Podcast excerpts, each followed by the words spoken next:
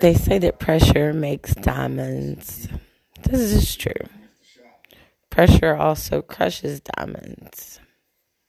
But let's stop and think about that. The diamond is still there. It is still a diamond. Its existence and what it is at its core has not changed.